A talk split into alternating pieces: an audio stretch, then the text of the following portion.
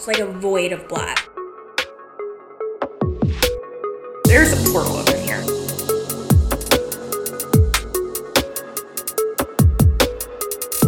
Let's talk about some spooky shit.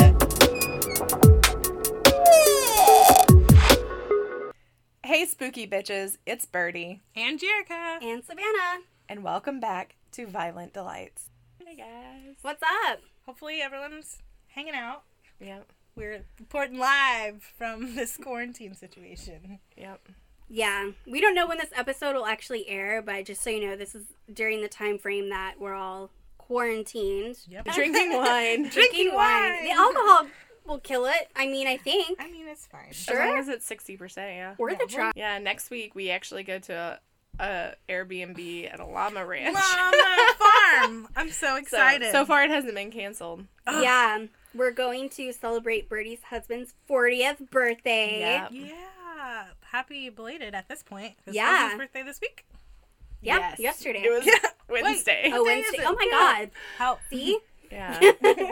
this has got me all messed up.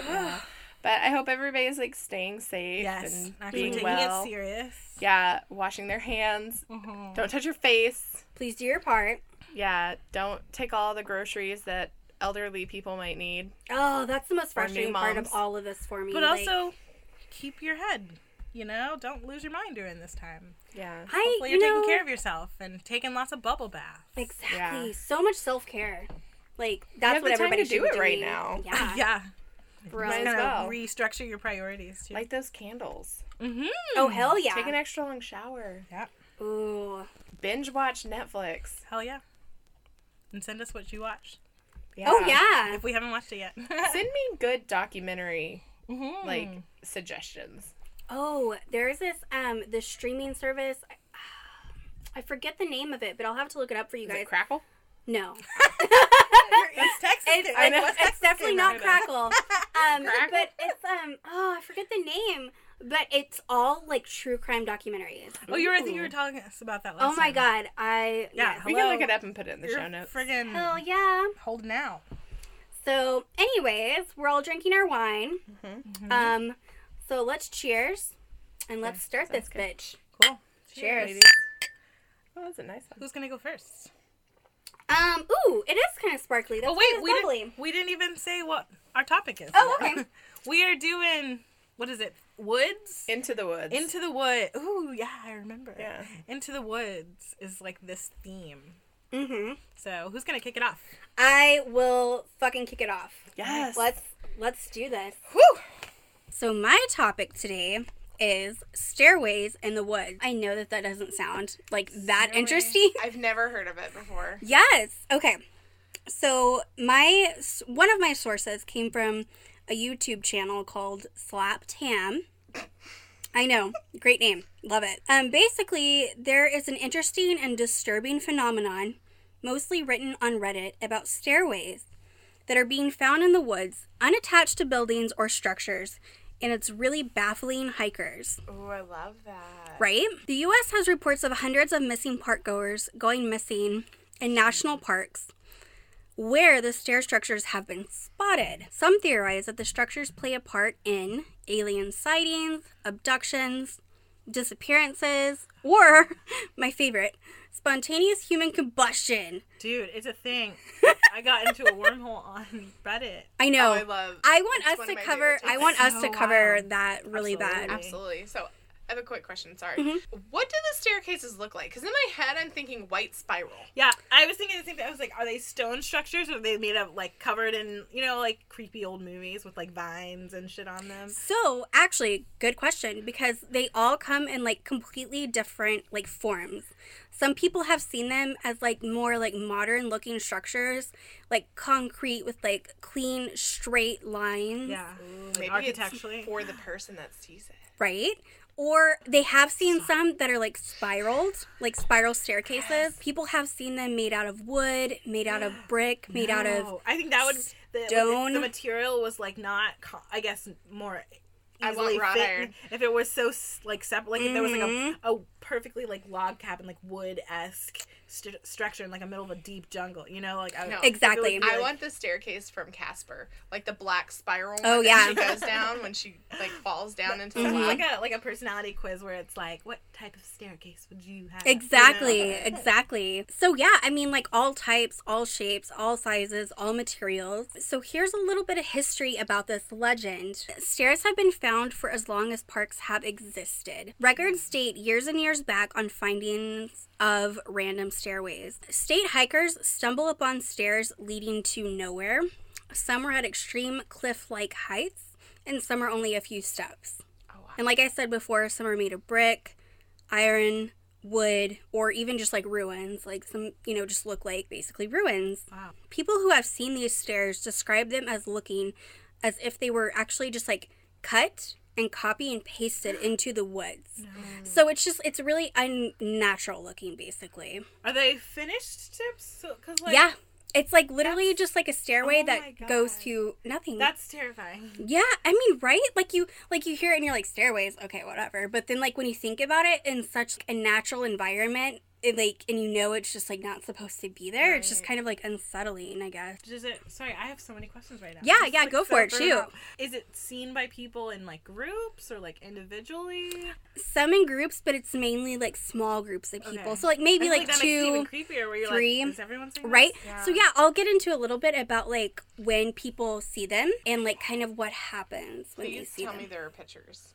Yes. Ah, yes. There are there aren't a lot of pictures and Don't there's care. a reason for it, but yes. I think it'll fill in some of these gaps, and we'll have some. Yeah, absolutely. People also report that they appear as just a lonely set of stairs, not accompanied by any decrepit or decaying buildings or any indication of where these staircases might have originated. So, I mean, they're literally, there's nothing. It's just like a staircase. Here's what was also creepy. Like I said, they all they come in like all like shapes, sizes, forms. Some staircases have been reported to have been placed upside down. yes, I know. Bad omen. Gross. Mm-hmm. And this one, this one was weird. Some even appear to have pristine white carpeting on them. Like white carpet. I feel like that's like a fairy trick or like a pan trick. Like you're gonna step on it and a demon's gonna swallow you up. Yeah. Right. Or it'll like have like a false bottom, and like you'll just sink Ugh. Into the abyss. Yeah. Oh. Absolutely not.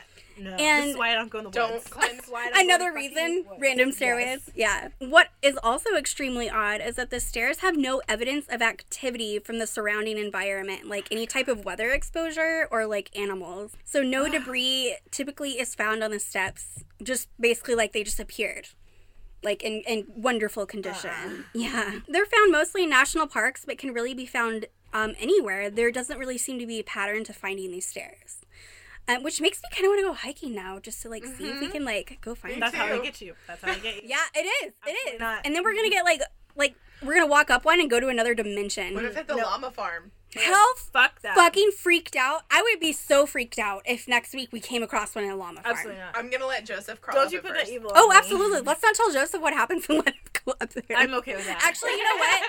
After you, okay having my after you read, after I read some them. of these stories, you might not be saying that because some crazy shit happens. These staircases appear on land that's protected. That's not allowed to have any buildings or structures, so people can't like. It's not like somebody's just like crop Coming on to circling, like yeah. going out there and like, hey, I'm Carrying just gonna fuck with some people. Let me just build a random stairway in the woods, you know. Although for a lot of the stairs, people do report that they have seen like graveyards, like typically nearby. Very different reactions. Mm-hmm. Yeah, right.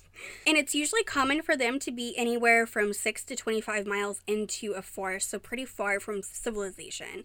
Yikes. So, yeah. why are people out there?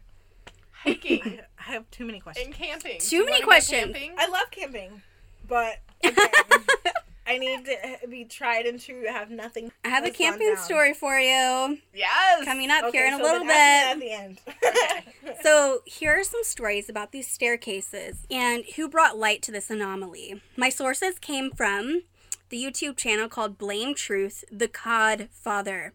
I, I, I'm, I don't like, I don't get it. No, I've I've read terrible Reddit names on here before. Yes. It's fine. Yes. Choose your usernames wisely. Please. It'll follow you Mm-hmm. forever.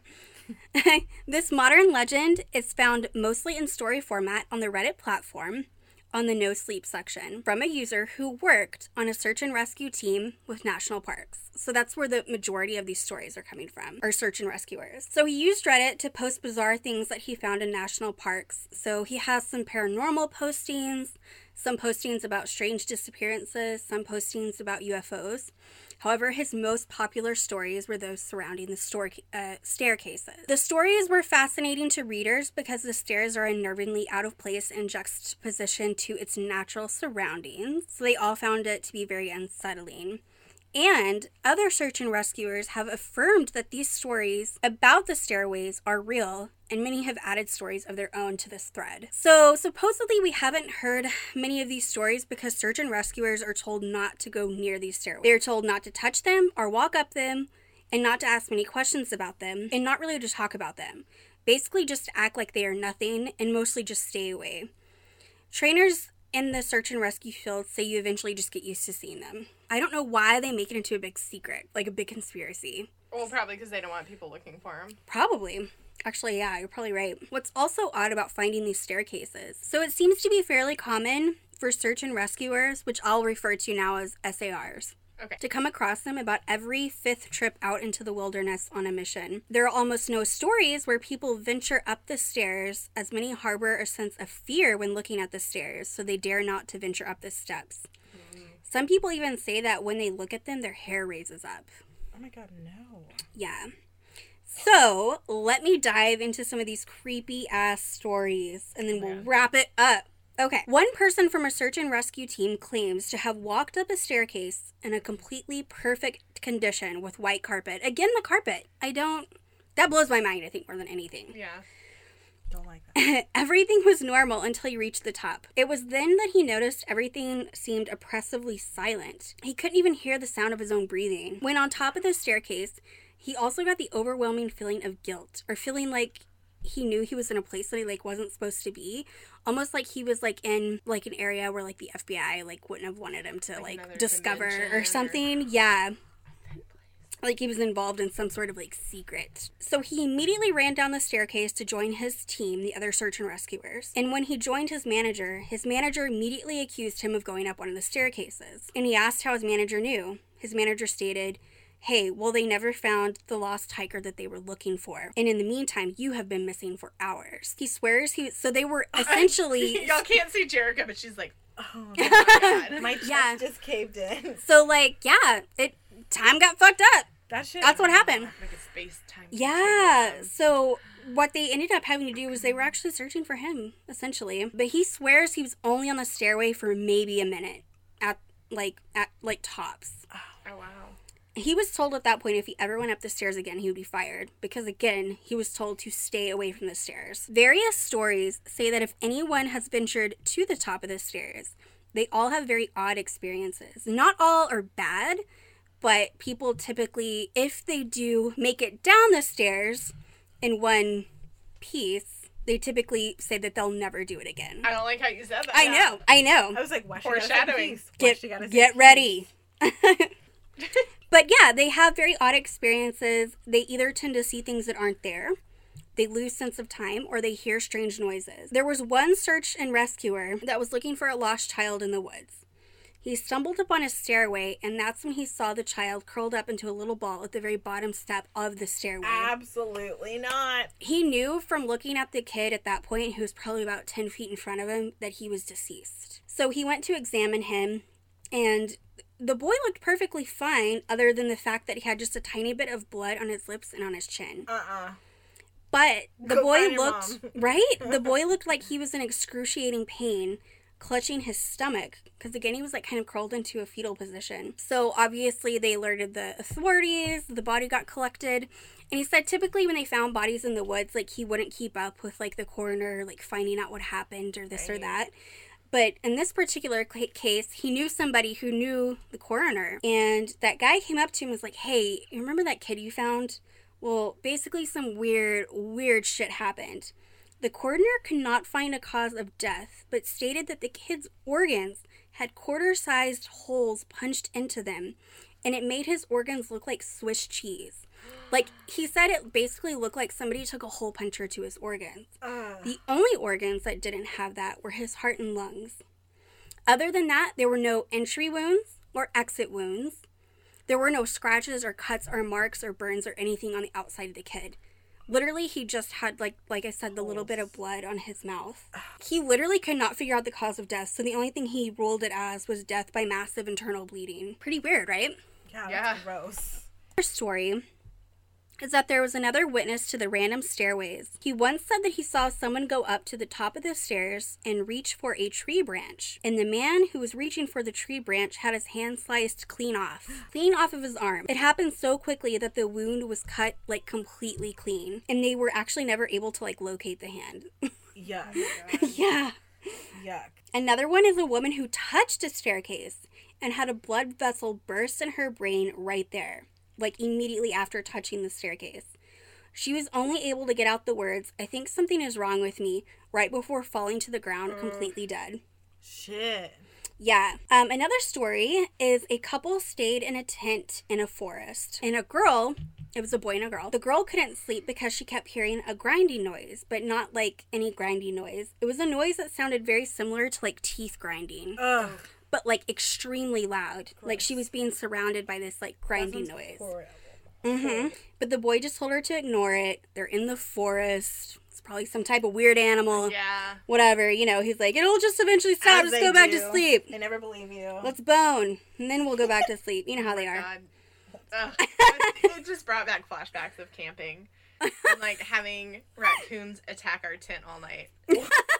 and yeah, and they would like sit there and scratch, and I'd get my two fingers and I'd like push them back and then fall back and hiss at me. Oh. Oh, raccoons. Sorry. I know that's totally fine. me to go camping. Right? We're just giving you all the bad stories. But anyway, the boy told her just to ignore it and that the the noise would stop. The girl was still very uneasy and scared. Eventually, the boy woke up later and saw that the girl wasn't sleeping beside him. So he went looking for her and he found her standing at the edge of the camp, staring out into a dense wooded area with a blank stare. She looked extremely pale and was completely dead asleep. So she was like sleepwalking. Uh-uh. When the boy tried to guide her back to the camp, she kept saying, I have to go. I have to go now. It's here. She wouldn't budge in the direction that the boy kept trying to guide her. As he looked closer to see what she was looking at, it was a gray staircase about 15 feet away. He managed to finally wake her up and he brought her back to the tent. They never returned camping. and they didn't see that Fuck, I wouldn't staircase the next day either. The creature was sitting there like calling her. Yeah. I know, right? The last story is one mentally disabled kid went missing for a week in the wooded in a wooded area. When he was finally found, he appeared with all of his clothes, no scratches, no harm done to him, and he was well fed. And he was in the forest for an entire week by himself. He only mentioned when they had rescued him that he had been there the whole time. He had never moved. No. Yeah. That's like literally all they could get out of him. He was like, well, they were like, where were you? And he's like, I was here. I'm here. I'm here. Like he just kept saying that over and over and over. And he eventually mumbled something about stairs. That's all they could get out of him. Of course, the people who found him were like, well, whatever. He's safe. Not a big deal. But people believe that the staircase, like he found a staircase, and that probably is what made him disappear for an entire week. So, and again, in all these instances, there are no staircases that can be located afterwards.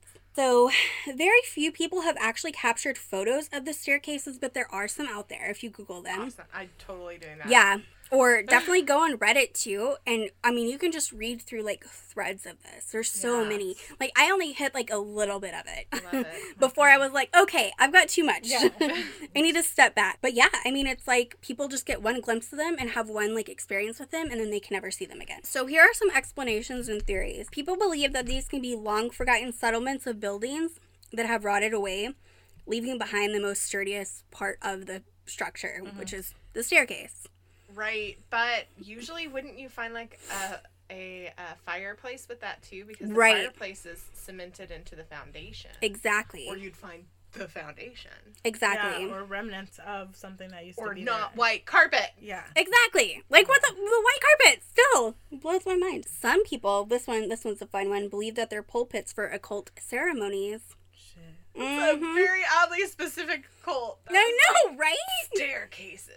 In, in Yeah. all different types and shapes and Or sizes, even y'all. like maybe I can see that kind of if it were like involved in like ritualistic shit. But like you Right. would have to I feel like there would be some sort of trail of like these specific sects of whatever Right.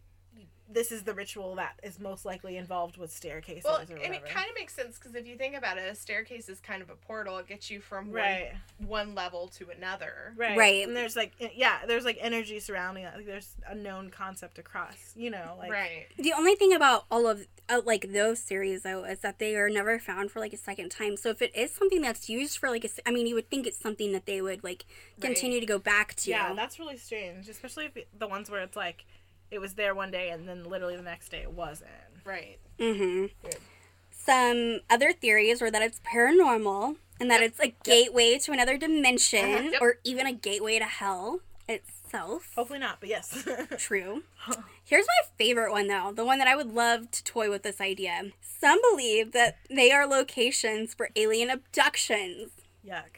I okay, so I think it's either the other like another dimension because they appear, disappear. They're all different types of like sizes and you know materials. So that one for me, I mean, if I'm gonna go down the paranormal route, makes the most sense. Um, but also I just I like the fact that aliens use staircases for abductions. I mean, it's like Stargate, but like more compact. Yeah, what is it like environmentally sound? Yeah. Yeah, We I don't know mean. what those laser beams do. UV rays. Exactly. Come I mean, maybe they were just trying to be more eco-friendly. I don't know. We don't know. Um, so yeah, that's uh that's the story of the random staircases found in the woods. So That's really I cool. say, Yeah. I mean, there's so many wooded areas around here. Yeah, let's go looking. Let's go find them. We'll have to workshop that a little bit. I need some concrete details and a plan if I'm No. gonna venture into No, the woods. you're gonna find No them. I plan. can't just We're gonna give you a stick like a water witch, and you're gonna find them. Elizabeth and I are like the worst to plan hiking because every time we would go hiking on Enchanted Rock, it was always when we were the most hungover of our life and we were sweating out Sailor Jerry's. And for some reason, we didn't bring water or snacks or sunscreen. We brought like 400 So many tampons. so many tampons. Like That's like the Michael was like he would like go into uh, one of the pockets to like try to find a flashlight or something. He was like, "Why more tampons?" I kept pulling out tampons. and we're like, "We're out in the wilderness. What if we get our period? We had to be ready." I we literally, I remember we were walking up and we were like, I can't breathe, I'm sweating alcohol. We did not have any water, No, but I mean, if we started our cycle, we were We were prepared. so, tell us what story you have this week. Okay, so I actually have an unsolved serial killer to tell y'all about. Ooh, I didn't know it was unsolved. Yeah, and so I wanted to ask y'all have y'all ever heard the urban legend of the couple that's on Lover's Lane and they're making out and suddenly they hear a scratch on the door? I kind of, I remember hearing it, but I don't exactly Yeah. remember the whole story. Well, the popular one is they hear something scratching, and the girl's like, I just want to go, I just want to go. And the boy's like, Oh, come on, like, give it to me. Yeah. And she's like, No, I want to go home. And then when he goes to drop her off, there's a hook on the Oh, trying yeah, to pull open the door. Oh, yeah, like stuck in like the door handle Right. or something. So that story and all other versions of the Lover's Lane killer stories are based on this actual serial killer. Oh, Ew. shit. Yeah. And um, the reason I really wanted to cover this one is because my grandparents live in Texarkana, Texas. Um, we went there for summers growing up and playing in the woods behind their house. And this took place in the 1940s in the woods around where my grandparents live. I think if, okay, is it the Texarkana? It's the Texarkana Moonlight Murders. Okay, I've heard a little bit about them, but I don't really remember Right. them. Well, and there was um, a movie made about it called The Town That Dreaded Sundown. Oh, okay. Yeah. It was apparently very dramat- dramatiz- dramatized. Yeah. Wish I could tell. I've, I've had two uh, glasses of wine. Yep. So bear with me. So um, this is a series of murders that occurred in the spring of 1946, and it earned the title "The Texarkana Moonlight Murders" by the media. The unidentified serial killer became known as the Phantom Killer through local gossip. The murders also resulted in the infamous Lover's Lane hooked hand killer stories. The killer is credited for attacking eight people within 10 weeks, Oh my god. five of whom he killed. Oh my god, that's a lot of work. It's a lot. It's it's a lot of people. It was almost every weekend. Jesus. he was out. So on February 22nd, 1946, Jimmy Hollis, 25, and his girlfriend Mary Jean Larey, 19. There's going to be a lot of weird age gaps in here, just so y'all know. it was the 40s. Yeah. They were parked on a secluded road tucked into the woods known as Lover's Lane. Soon after parking, a man wearing a white cloth mask, which resembled a pillowcase with the eyes cut out, Gross. Appeared at Jimmy's driver's side door and shined a flashlight in his window. Jimmy told the man that whoever he was looking for, it wasn't them. The man, the masked man responded, "I don't want to kill you, fellow, so do what I say." Both Jimmy and Mary Jean were ordered out of the driver's side door, and the man ordered Jimmy to take off your goddamn britches. Yeah, Britches. britches. Like, 40s. Like, yeah. Okay. The masked man then pistol whipped Jimmy twice. MJ would later tell the investigators that the noise was so loud she initially thought he had been shot, when it had actually been his skull fracturing. Oh my god. Yeah. Gross. Uh, thinking they were being robbed, MJ showed him Jimmy's wallet to prove that he had no money. After which he struck her with a blunt object, most likely his gun, and then ordered MJ to run. Initially, she tried to flee towards a ditch, but the assailant ordered her to run in a different direction up the road. She tried hiding in a nearby ditch, the woods, in an abandoned car before the attacker caught up to her and asked her why she was running. To me, that's such a fucked up mind game. It is. Yeah, and to me, it also shows that he gets a thrill out of the chase of it. Oh yeah. Like he enjoyed the thought of hunting, especially yeah, women. like almost giving her like false hope, like he's Right. gonna let her go, but well, that even really like not. maybe because he stumbled upon him, he's like, "You're not fighting me, so I Right. Oh, you know what I mean? So- like he wants to make it harder. I didn't include this in here because it seemed like a random tidbit at the time. They had actually came from the movie theaters. And there's another couple later on that had come from the movie theater. So there's a theory that he followed, follow them. the. uh Like he wasn't waiting at the lovers lane, he was at the theaters Interesting. looking for young couples. Okay. Yeah. When she told him that he had told her to run, he called her a liar before knocking her down and sexually assaulting her with the barrel of his gun. Oh, oh my god. I apologize, guys. This is a very dark story. MJ managed to get away. She attempted to wave down a car driving by, but was ignored. So instead, she ran half a mile to a nearby house to call the police. Meanwhile, Jimmy regained consciousness and managed to flag down a motorist who drove him to a nearby funeral home where he called the police. The county sheriff and three other officers arrived at the scene within 30 minutes, but the masked man had fled into the woods and escaped. Both victims were hospitalized but survived the attack. Law enforcement repeatedly challenged MJ's account and believed that she and Jimmy knew the identity of their attacker and were covering for him. Oh my god. Why? What? But why? That makes no sense. Because it was the 1940s. Again, I love how like we're just gonna have to keep going back to No, that. I- I feel like there was a lot of really lazy investigation oh, I'm Oh, sure. yeah. Yeah. in this. And it irks me the fact that she tried to flag down a motorist and they didn't stop for her, but he immediately flagged down a motorist. I don't know if that had anything to do with it, but part of me is like, oh, it's 'cause she's a woman. Yeah. Okay. The first double murder occurred four weeks later. Again, this guy progresses really quickly. Richard Griffin, 29, and Polly Ann Moore, 17. Mhm. yep. Were found dead in Griffin's car by a passing motorist on a different lover's ri- lane called Rich Road. Richard was found between the front seat on his knees with his pockets turned inside out. Polly Ann was found sprawled face down in the back seat, but the evidence suggested she was killed on a blanket outside the car and then moved. Both had been shot once in the back of the head, and both were fully clothed. Large bloodstains in the dirt outside and a 32 shell wrapped in the blanket were found, but no other evidence was recovered. Again, though, her being found outside leads me to believe that he probably chased her down. Oh yeah. Yeah. Local rumor spread that a sexual assault had also occurred, but modern reports refute this claim. So, I mean, I guess thank God for that. Yeah. Yeah. In response to the murders, police launched an investigation along with the Arkansas City Police, the DPS, and the FBI. By the 27th, local police had interviewed around 60 witnesses, including patrons and employees of the Dallas Club, a nearby local bar. But by March 30th, police had posted a $500 reward in an effort to gain any new information, but no leads were found. Just out of curiosity, would you like to know how much $500 now is worth? Yeah. Yeah. Six thousand one hundred and thirty-three dollars. Oh, okay. I had to I had to like sprinkle in some things that weren't Yeah. awful. exactly three weeks after the first murders, Betty Jo Booker, 15, was playing her saxophone at her weekly gig with her band, the Rhythmaires, at the VFW club. Oh my god, is it a little kid about to die? Yeah, and she was playing saxophone, like sweet baby. Okay.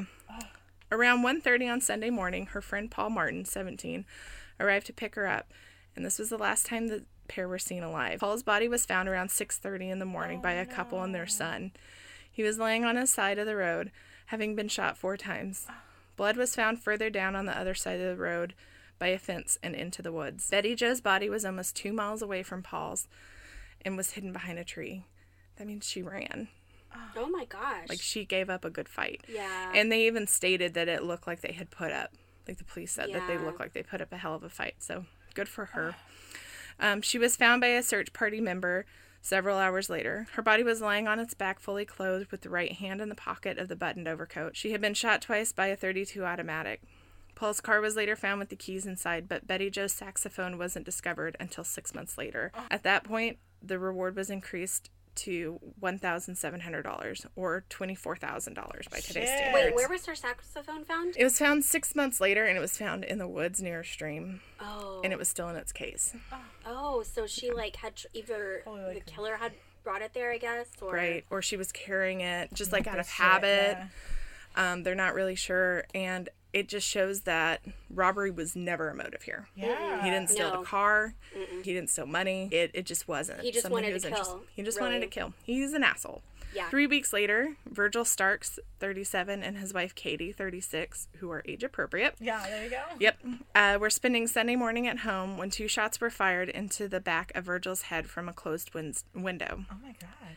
Katie did not hear the gunshots. Instead, she heard what sounded like breaking glass. As she entered in the doorway into the living room, she saw Virgil stand up, suddenly slump back into his chair. When she realized he was dead, she ran to the phone to call the police. While on the phone, Katie was shot twice in the face from the same window. Oh my god. She ran to get the pistol from the living room, but was blinded by her own blood Oh and my could hear the killer tearing through the back porch screen. shit. I know. After being chased through the house by the killer, Katie made it out the front door, leaving behind blood and teeth throughout the house. Oh no. Yeah, one Texas Ranger said it was a virtual river of blood, Oh my and god. he wasn't sure how she survived. Yeah. She ran barefoot through the wooded area to the neighbor's house before collapsing. The Texas Ranger stepped in to investigate, and once that fact became public knowledge, the attacks abruptly stopped. Hmm. Because in Texas, you don't fuck with the Texas Rangers. Yeah. Right. Yeah. Still true to this day. Hundred percent. The murders and assaults sent Texarkana into a state of panic throughout the summer. People heavily armed themselves and locked themselves inside their homes. Several rumors began to spread, including that the killer was a minister and his son. A third to even a fourth double homicide had been committed. Some teens took the matters into their own hands by trying to bait the murderer so they could kill him. oh cool. yeah, I know. The reward was increased to ten thousand five hundred or one hundred fifty five thousand three hundred and thirteen dollars by today's standards. Yeah. Oh gosh. wow. Yeah. But after three months without any more phantom attacks, the Texas Rangers slowly and quietly left the town. And they did that because they didn't want to give the impression that the killer was safe. So they just kind of packed up in the No, middle of the night yeah, and yeah. left. The disappearance of Virginia Carpenter in Texarkana in 1948 and several other cold cases have been speculated as the Phantom's work, but no arrests were ever made. Prime suspect in the case was Youell Swinney, a local car thief who was linked to the murders by statements from his wife, but she refused to testify against him and was never convicted. I read more on this, and she seemed to be fighting with him at the time. He kind of confessed when he was arrested, but not really. Like he kept telling the cops, like, "You're not looking for me because I'm a car thief," which they said was a confession, but to me, it's like he probably knew the system well enough that he knew they were being more aggressive with him. Yeah. She was also fairly young. She was in her early 20s, and he supposedly was abusive towards her. Mm-hmm. So, That could be it. yeah. So there's no like real evidence that she couldn't No. provide actual evidence that he No. These murders. Right. Okay. And they had no other evidence other than her testimony. And in fact, a partial print did not match him. Yeah. So they dropped him as a suspect. In 1948, H.B. Tennison, I hope I'm pronouncing that right, a freshman in college committed suicide by m- mercury poisoning and left a note stating he was a phantom killer. This was later proved false by his friends who were with him on the nights of several murders. To this day, the serial killings of the phantom killer have never been solved. And that is the story of the Texarkana Moonlight murders. Wow. Damn, that was good. Yeah. My sources on that are Murderpedia and Texas Monthly. Murderpedia. Murderpedia. Good I one. owe them money. Monthly. So the only thing I remember about this, well, I do remember them talking about how the mask was like a white pillowcase, which Mm-hmm. is also really unsettling for me. And it's what they used. I don't know if you've ever seen the movie The Strangers, Yes. but it's what the dad used to put on his face when he was hunting them down. Oh, And that's really that came directly from this. interesting. Yeah. And the only other thing I remember about the these murders was that a lot of people were trying to link it with the Zodiac murders. Although the Zodiac happened in later years. Right. But people are thinking that it's the same killer. Right, and I could see why because it's um a fairly close mo. Yeah. Mhm. Um, But again, there's not any like real evidence other than they're both kind of similar. Yeah. MOs. Yeah. Yeah. Also, there was a psychiatrist that did a, a profile on this kind of before Oh, the I FBI love when they did do profiling. profiles. Those are my favorite. Yeah, and they said it was a, a white man, ages Shocker. I know, ages 30 to 50. He was a sadist. He was sexually abusive, and he was probably very submissive in his actual life and had a lot of frustration. And that's probably why he was he, he loved like the thrill of chasing and being in Of complete hunting. control Yeah. of especially the girl.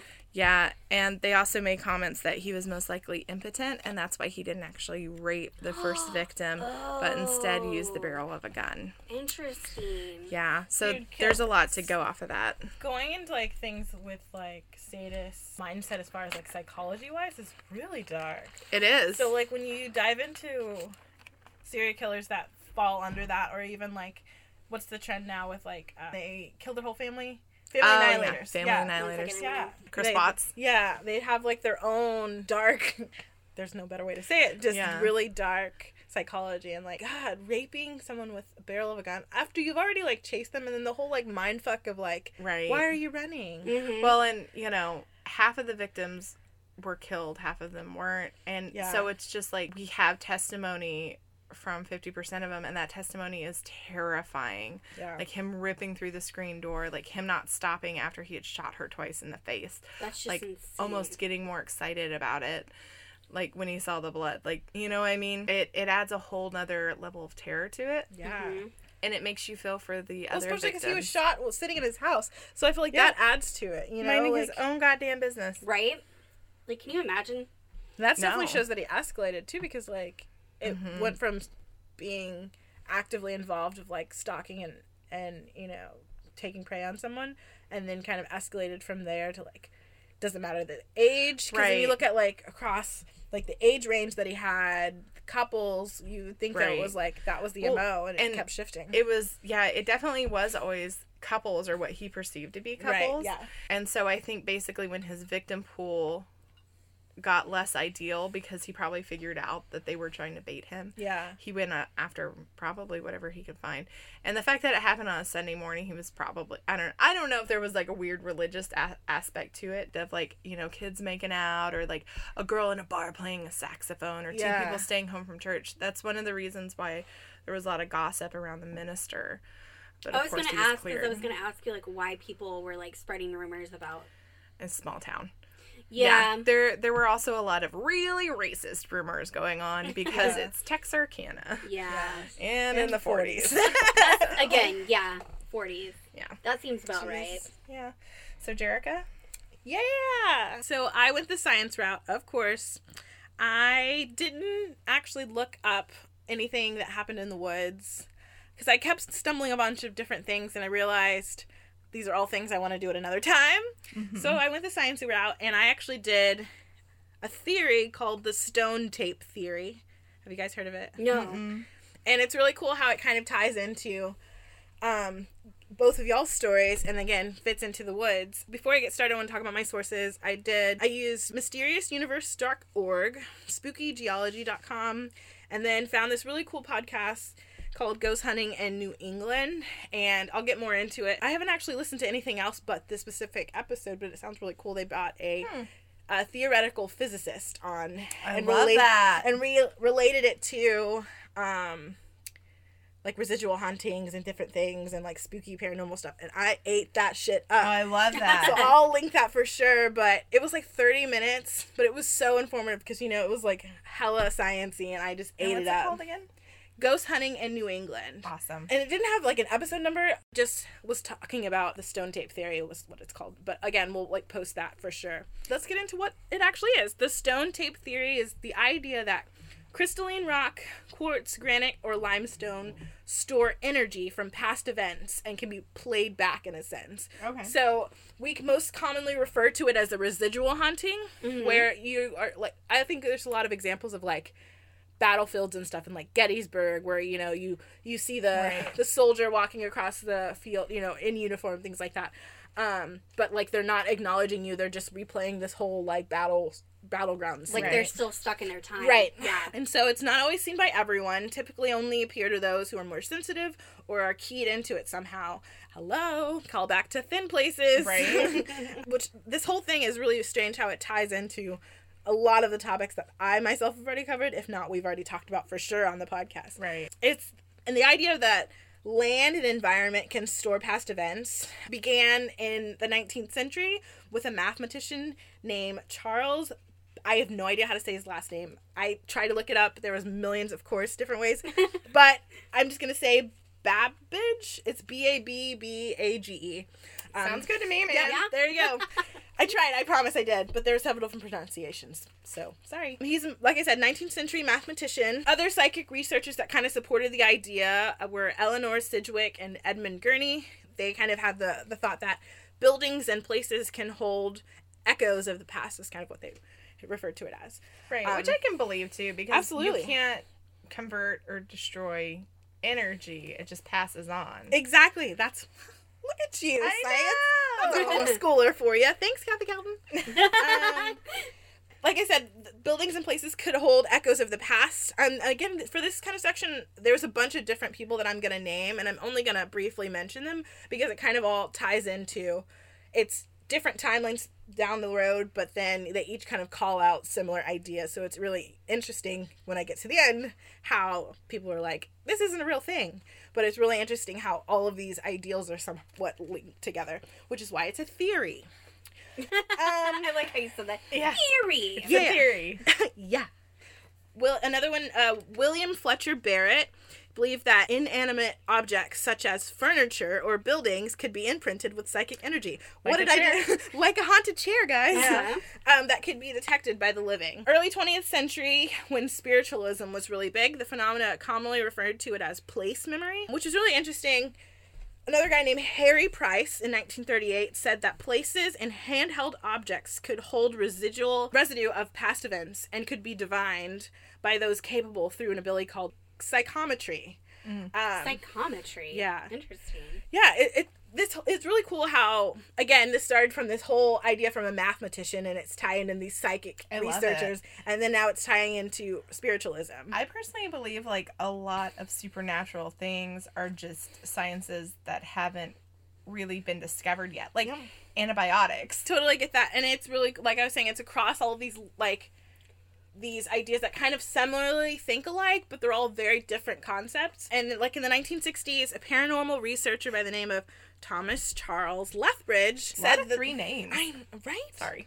no that's true thomas charles lethbridge believed that surrounding there was a surrounding ether an intermediate medium between spiritual and physical reality and that places of high humidity were higher likely to due to the water mo- molecules and places of high pain and suffering or death were higher likely um, to have these the ability to store these places and help the process along.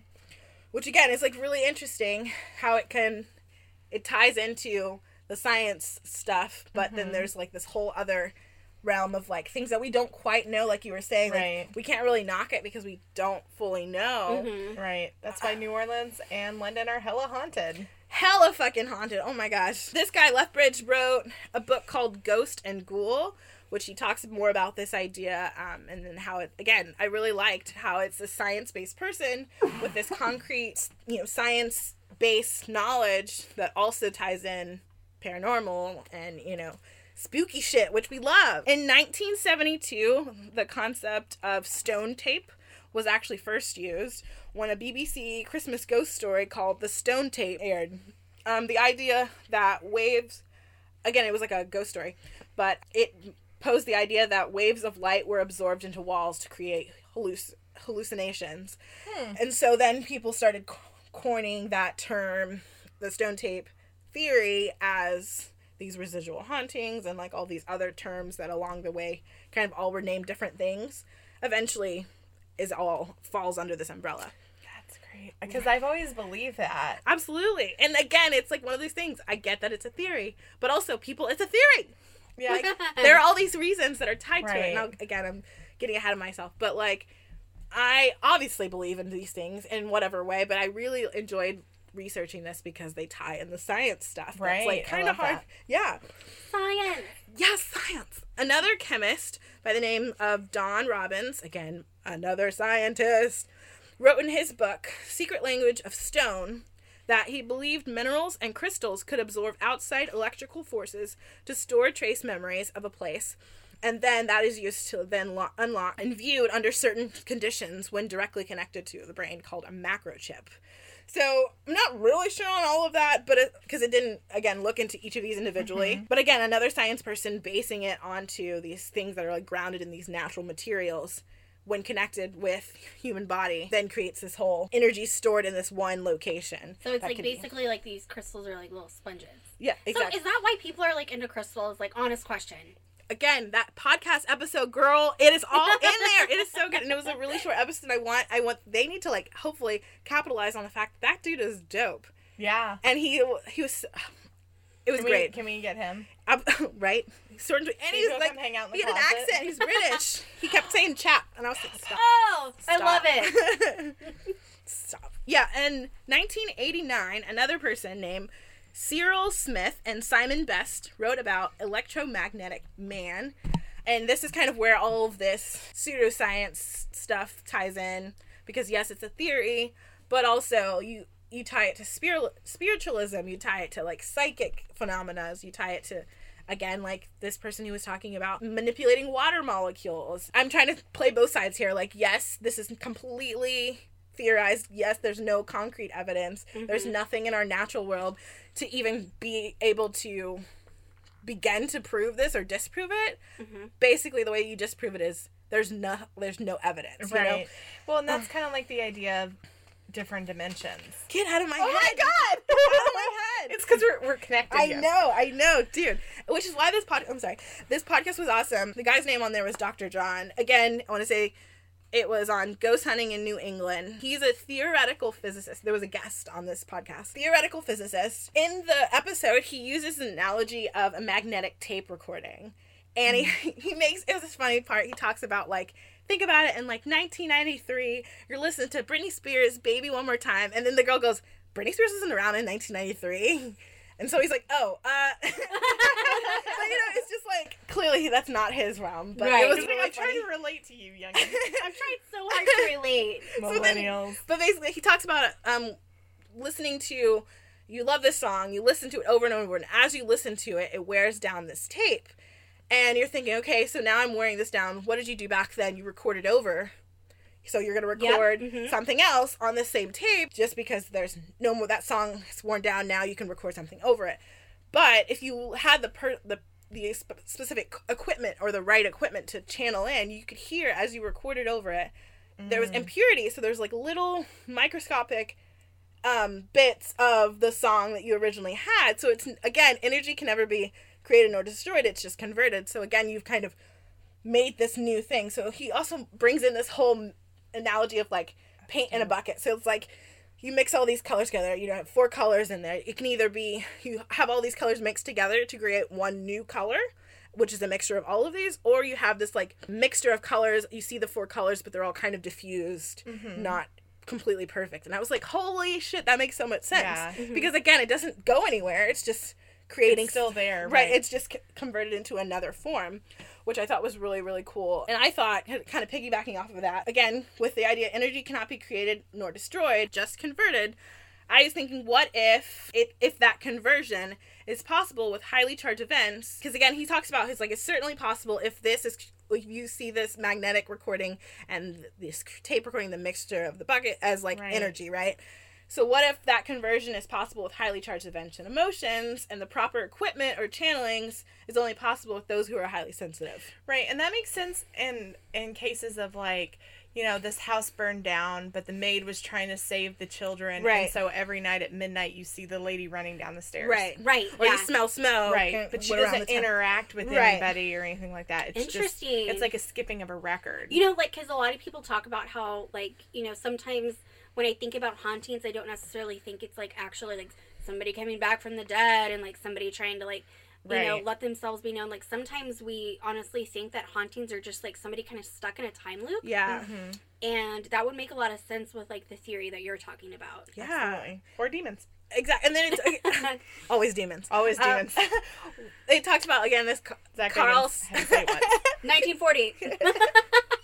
With um they also mentioned in this podcast um Carl Sag- Sagan. Um he was in Cosmos but he talks about the multiverse and like you were saying like multiple dimensions and just all of these things that are tied into it. And again it kind of piggyback off what I was saying. It's like what if that channeling in is that proper like you're finely tuned because you're highly sensitive and now you've kind of stepped into this in between place thin place. You step into this in between place because you're now in this highly charged environment based on this whatever it was. Now you you know experience this whole thing that has been interacting nonstop but you don't interact with it and you don't recognize it until you're Right. kind of locked in Well, and for me personally, like being in a wooded area feels like that. Like you Oh, yeah. feel a difference. yeah and the atmosphere that you're around. So it would also make sense that places that have a lot of nature would also have a lot of extra energy and would kind of retain that. and like if i remember from like my doing that episode where we talked about thin places again it doesn't have to be this negative event. It doesn't have to be this big bang thing. It could literally just be an energy of you know living energy. Again like nature mm-hmm. is energy. Everything the world completely you know revolving around you has its own ecosystem. It's completely just thriving and interacting all on its own and you're stepping into it. So it's like even kind of walking into a wooded area it's a natural threshold. So again you're kind of piercing the veil right. by walking into it. So to kind of connect to Savannah's story, what if these are houses that are built in the future Ooh, that's a fun theory. and that's why they're there and then gone again Ah, because it's a weird time loop. And that's why people get hands chopped off and feel disoriented. part of their body is being transported into the future. Right. And then what if you live in that house and you like Come see across a little a hand. or like see a kid standing Oh, on the okay. stairway and you think your house is haunted, but it's really just a oh no Weird crossing I point. think you just blew my mind. oh no I think you just. Blew I my really mind. hope our listeners are super high and are just like, no. yeah oh my god i didn't even think about that you're right though like worlds colliding Right. I mean, I If it truly think on one, that it if it's not just other. like somehow a joke or a hoax, it could very well be. I'm fine with that though. I Right. love I love people pushing the limits. right. Well, again, and this whole guy, like when he was talking, he was like, she would ask like things like, "Do you think it's possible if this?" And he's like, "I can't neither. You know, I can't answer that question. Can't but what I can tell you, he was like speaking through things that he knew. He was like, I can tell you, like it's certainly possible because if you think about, he talked about electricity, he talked about light, the energy, and because he talked about someone had asked, um, could you project this um, event? Could it be projected over a long time? And he's Right. like, well, you know, if something's powerful enough, he used the energy, like the energy from the sun, like the light from the sun is- absorbed all the way here on Earth, and it's like 93 million billion, whatever it is, miles away. And he's like, absolutely, if it's strong, this the sun is super super strong, so of course we see it. So like in theory, if you're following that same principle. If this energy was strong enough, it would be able to be projected across Right. the dimension. Oh my God. So I was I like, love it. shit, I love that because he didn't insane. actually say yes, I believe in this because he was like, I'm a scientist, like this is what I know, but he was relating it to things that mattered and things that are concrete, like electricity, and you know, all of these. It was so good. Again, listen to that damn podcast, and it was really short. It was like a 27 minute episode. that pretty much wraps up all of our stories we have for this week. But I wanted to go ahead and ask uh, the girls a question, and I'll answer the same question too. oh gosh, I just have to think about it. All three of us are in relationships. I mean, not together. We each have a husband or a boyfriend. Kind of together. Kind of. So, will each of you describe the dumbest fight you've ever gotten into with your significant other? Oh my gosh, I gotta think. About I it. always love hearing I about already- these because, like, in retrospect, it cracks me the hell up. Already know it. You wanna go first, Bird? Yeah, um, it was two nights before our wedding. Oh, this is my favorite. Yeah. Oh, yes. I I planned our entire wedding. Um, we hired a caterer, but other than that, pretty much like me and my ready my wedding party, y'all. Like that was it. We did everything. Yeah. I was stressed to the gills. I worked up until the day before my wedding. Don't do that. Um, and I had given John very specific instructions of things that we still needed, like last minute. And one of the things that we needed was six cases of water for the guests and I can we need getting so mad already. Oh, it's, it's building. It's building my chest. I can still feel it. Okay. So we needed six cases, more cases of water, because we didn't have enough water, and we needed three five-gallon jugs because we had hydrangeas, and hydrangeas cannot go in city water, or they'll die immediately. They have to have RO water with some bleach in it. Yep. Mm-hmm. Yeah, that's a tip, free tip for anybody. I explained this to him several times, several times leading up to this trip to Walmart. He was like, "All right, that's cool, no problem." Come home to the apartment. I'm exhausted. I've been putting together teapots for my mom's tea party that she decided to have the day Oh before yes, the wedding. I remember that. I had also been working like nine hour days. I was just, I, and I was just stressed. And I'm like, hey, did you get the water? And he was like, no, we got to go to Walmart anyway to get a slip for Addie, my stepdaughter, because her dress was white. I was like, okay, let's go. So we go to Walmart and I turn around and I see he has one one gallon jug of water. And I was like, John, why do you have one one gallon jug of water? And he goes, We have cases of water already. Why would we need more water? And I lost it. and I went and I picked up the big five gallons. I'm a big woman. I can carry one in each arm. And I'm just like walking forcefully down Walmart. And I turned to a lady in the clothing aisle and I was like, ma'am, where are your slips? And she looked at me, she goes, What's a slip? I was like, You wear it under dresses so you can't see your panties. And she looked at me, and she goes, Oh, they don't make those anymore. I don't th- I've never heard of them. And like apparently the look in my eyes, she like ran away. She was like, oh shit. She was like, Oh no, and she ran away. And John was like, I don't understand why you need more water. And I was like, They're for the fucking flowers. so we're in the middle of Walmart. I'm carrying two five gallon jugs and I'm screaming at the man I'm about to marry over water in the middle of Walmart. And like literally all the employees went poof and they were all gone. like everyone was like, fuck this. Yep. mhm. And they disappeared. And I slam it down on the conveyor belt and I'm sitting there and then the guy in the checkout line starts flirting with the girl trying to buy protein shake and he's taking forever and i'm fuming and i'm getting angrier and angrier. And i'm like john i asked you to get this two days ago and i explained to you why. And he was like you never explained to me why. And i scrolled up and i found the text message. I was like this is why! That's my favorite. That is So- my favorite. I love how you found evidence like yeah so quickly. and i like shoved it in his face and i was like i need to go home now. But like we had a beautiful wedding and he's the love of my life and i love much him so much but man like three dollars worth of water almost broke me it was the dumbest fight we ever had oh my god, I love it. i actually want to ask michael what he thinks Michael is who? savannah's husband Yes. sorry thank you michael what do you think the biggest dumbest fight you and savannah have been in The dumbest fight. The biggest and dumbest fight. Get closer, and get up get here closer. closer to the mic. Come You're so quiet. They're having Mr. game Michael. night. We interrupted. Yeah, so Michael, what is our biggest, dumbest fight we've ever had? We've been we've been married for a long time. Has her time. hands on his shoulder, like like kind of Think really hard, honey. I would say on our wedding night. Really, Yes. really. atmosphere I would not have. Okay, continue. There were, there were so many people I just think it's funny that, that yes, I'm one of those.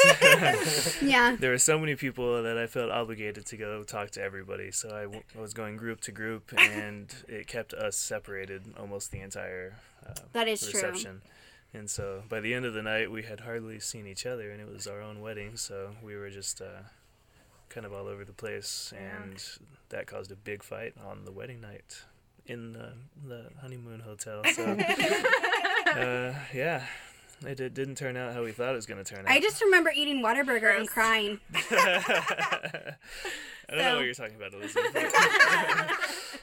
Yeah. Okay. Well, fair, I guess. So I guess all this is to kind of prep up, like no matter what you think your biggest dumbest fight is so far, it won't be. Wait till the wedding. Yeah. Wait till you guys get married, and then shit. It's a stressful day. That whole period of time is just like, and everything leading up to it, it's all stressful. the worst. Y'all So should just I- elope. Highly recommend getting a coordinator. So Joseph, get up on in here. Oh. Tell us I have no idea. The biggest, dumbest fight you and Derek have ever had. All right. I have no clue. All right. Okay, what? How? Turn it down. It must be a Okay, great y'all story. fought I can't over wait. gummy bears like two weeks ago. Okay. I mean, that wasn't an actual for real fight, but I was like dream mad at him. I'll tell that story. I think that's funny. yeah, do that one. But first, I want to hear what you have to say. 'cause it's Yeah, actually really we funny. want your honest Yeah. opinion and reaction. This won't That's why we another brought you guys in here. Get it together, Joseph. I don't know. Can't remember all of them. I can't Probably. remember all. Of them. That's very, very. Because there's so many of them. Yeah. Okay. Well, I'll tell the gummy bear one while you're thinking. Um. So I have this like sweet tooth lately, and I'm like, I need gummy bears, and so I've been like texting him. He'll be at the grocery store. Hey, do you need anything? I'm like, Yes. Here are the things we need. And he's like, anything else? And I'm like, gummy bears. That's it. Fucking and most of the time, it. but first time he brought it, he's the one who started this whole trend of me on gummy bears. Because he one time he brought them, and I was like, oh, that's nice. And then now it's like, do you need anything? Gummy bears, gummy bears. So then I had these gummy bears, and he had the audacity to ask me for some, which I was like, fine, okay. But I like saying no, and because then he just kind of looks at me and he's like, "Ugh, what? That's not fair. But it's honestly like I don't care, but it's fun to say no. um, said no. And I Still took, he still took them, which is fine. And then that night, I had a dream that he stole my gummy bears without asking, because this is not a thing that he just do. He definitely eats all of the things that are mine, or drinks all the things that he buys for me, and then it's like, I bought this Sprite for you, and then I go to get it like two days later, and he's like, I drink it. anyway, so he stole my gummy bears in my dream, and then it, we ended up in this whole realm of like Jumanji. It was like a Candyland version of Jumanji. And it was all gummy bears and shit. It, all this weird shit happened, and I was mad. And then he was asking me all these questions. He was like, "What the fuck?" Because I texted him the next day and was like, "You stole my gummy bears. I'm pissed at you." And so I kept saying he was a thief, and I kept calling him thief all day long. And he's like, "Girl, calm down." So hmm. unfair. He You know stole my fucking gummy bears. And then he was like, Well, at least were they like good gummy bears? Did they have like THC in them? And I was like, I don't fucking know because you stole them. so that's probably why our dumbest, silliest fight. Thank you for hanging in there. If you're still if you're still around and listening. Yeah. And we hope you stay well and clean. yes, and please safe. wash your hands. We're all going to wash our hands after this and drink more. And be nice to any elderly neighbors. Check on them too. Anyone that might be isolated. Yeah. Yeah, absolutely. Please help them out if you can. Well, thanks for listening, guys. And I guess we'll figure out what we're going to talk about next time. And Yeah. hope Yeah. you join us. Yeah. Talk to you spooky bitches later. Bye. For more source information and content, please visit us at www.violentdelightspodcast.com. You can email us at spooky at violentdelightspodcast.com. And please follow us on Instagram at violent underscore delights underscore podcast.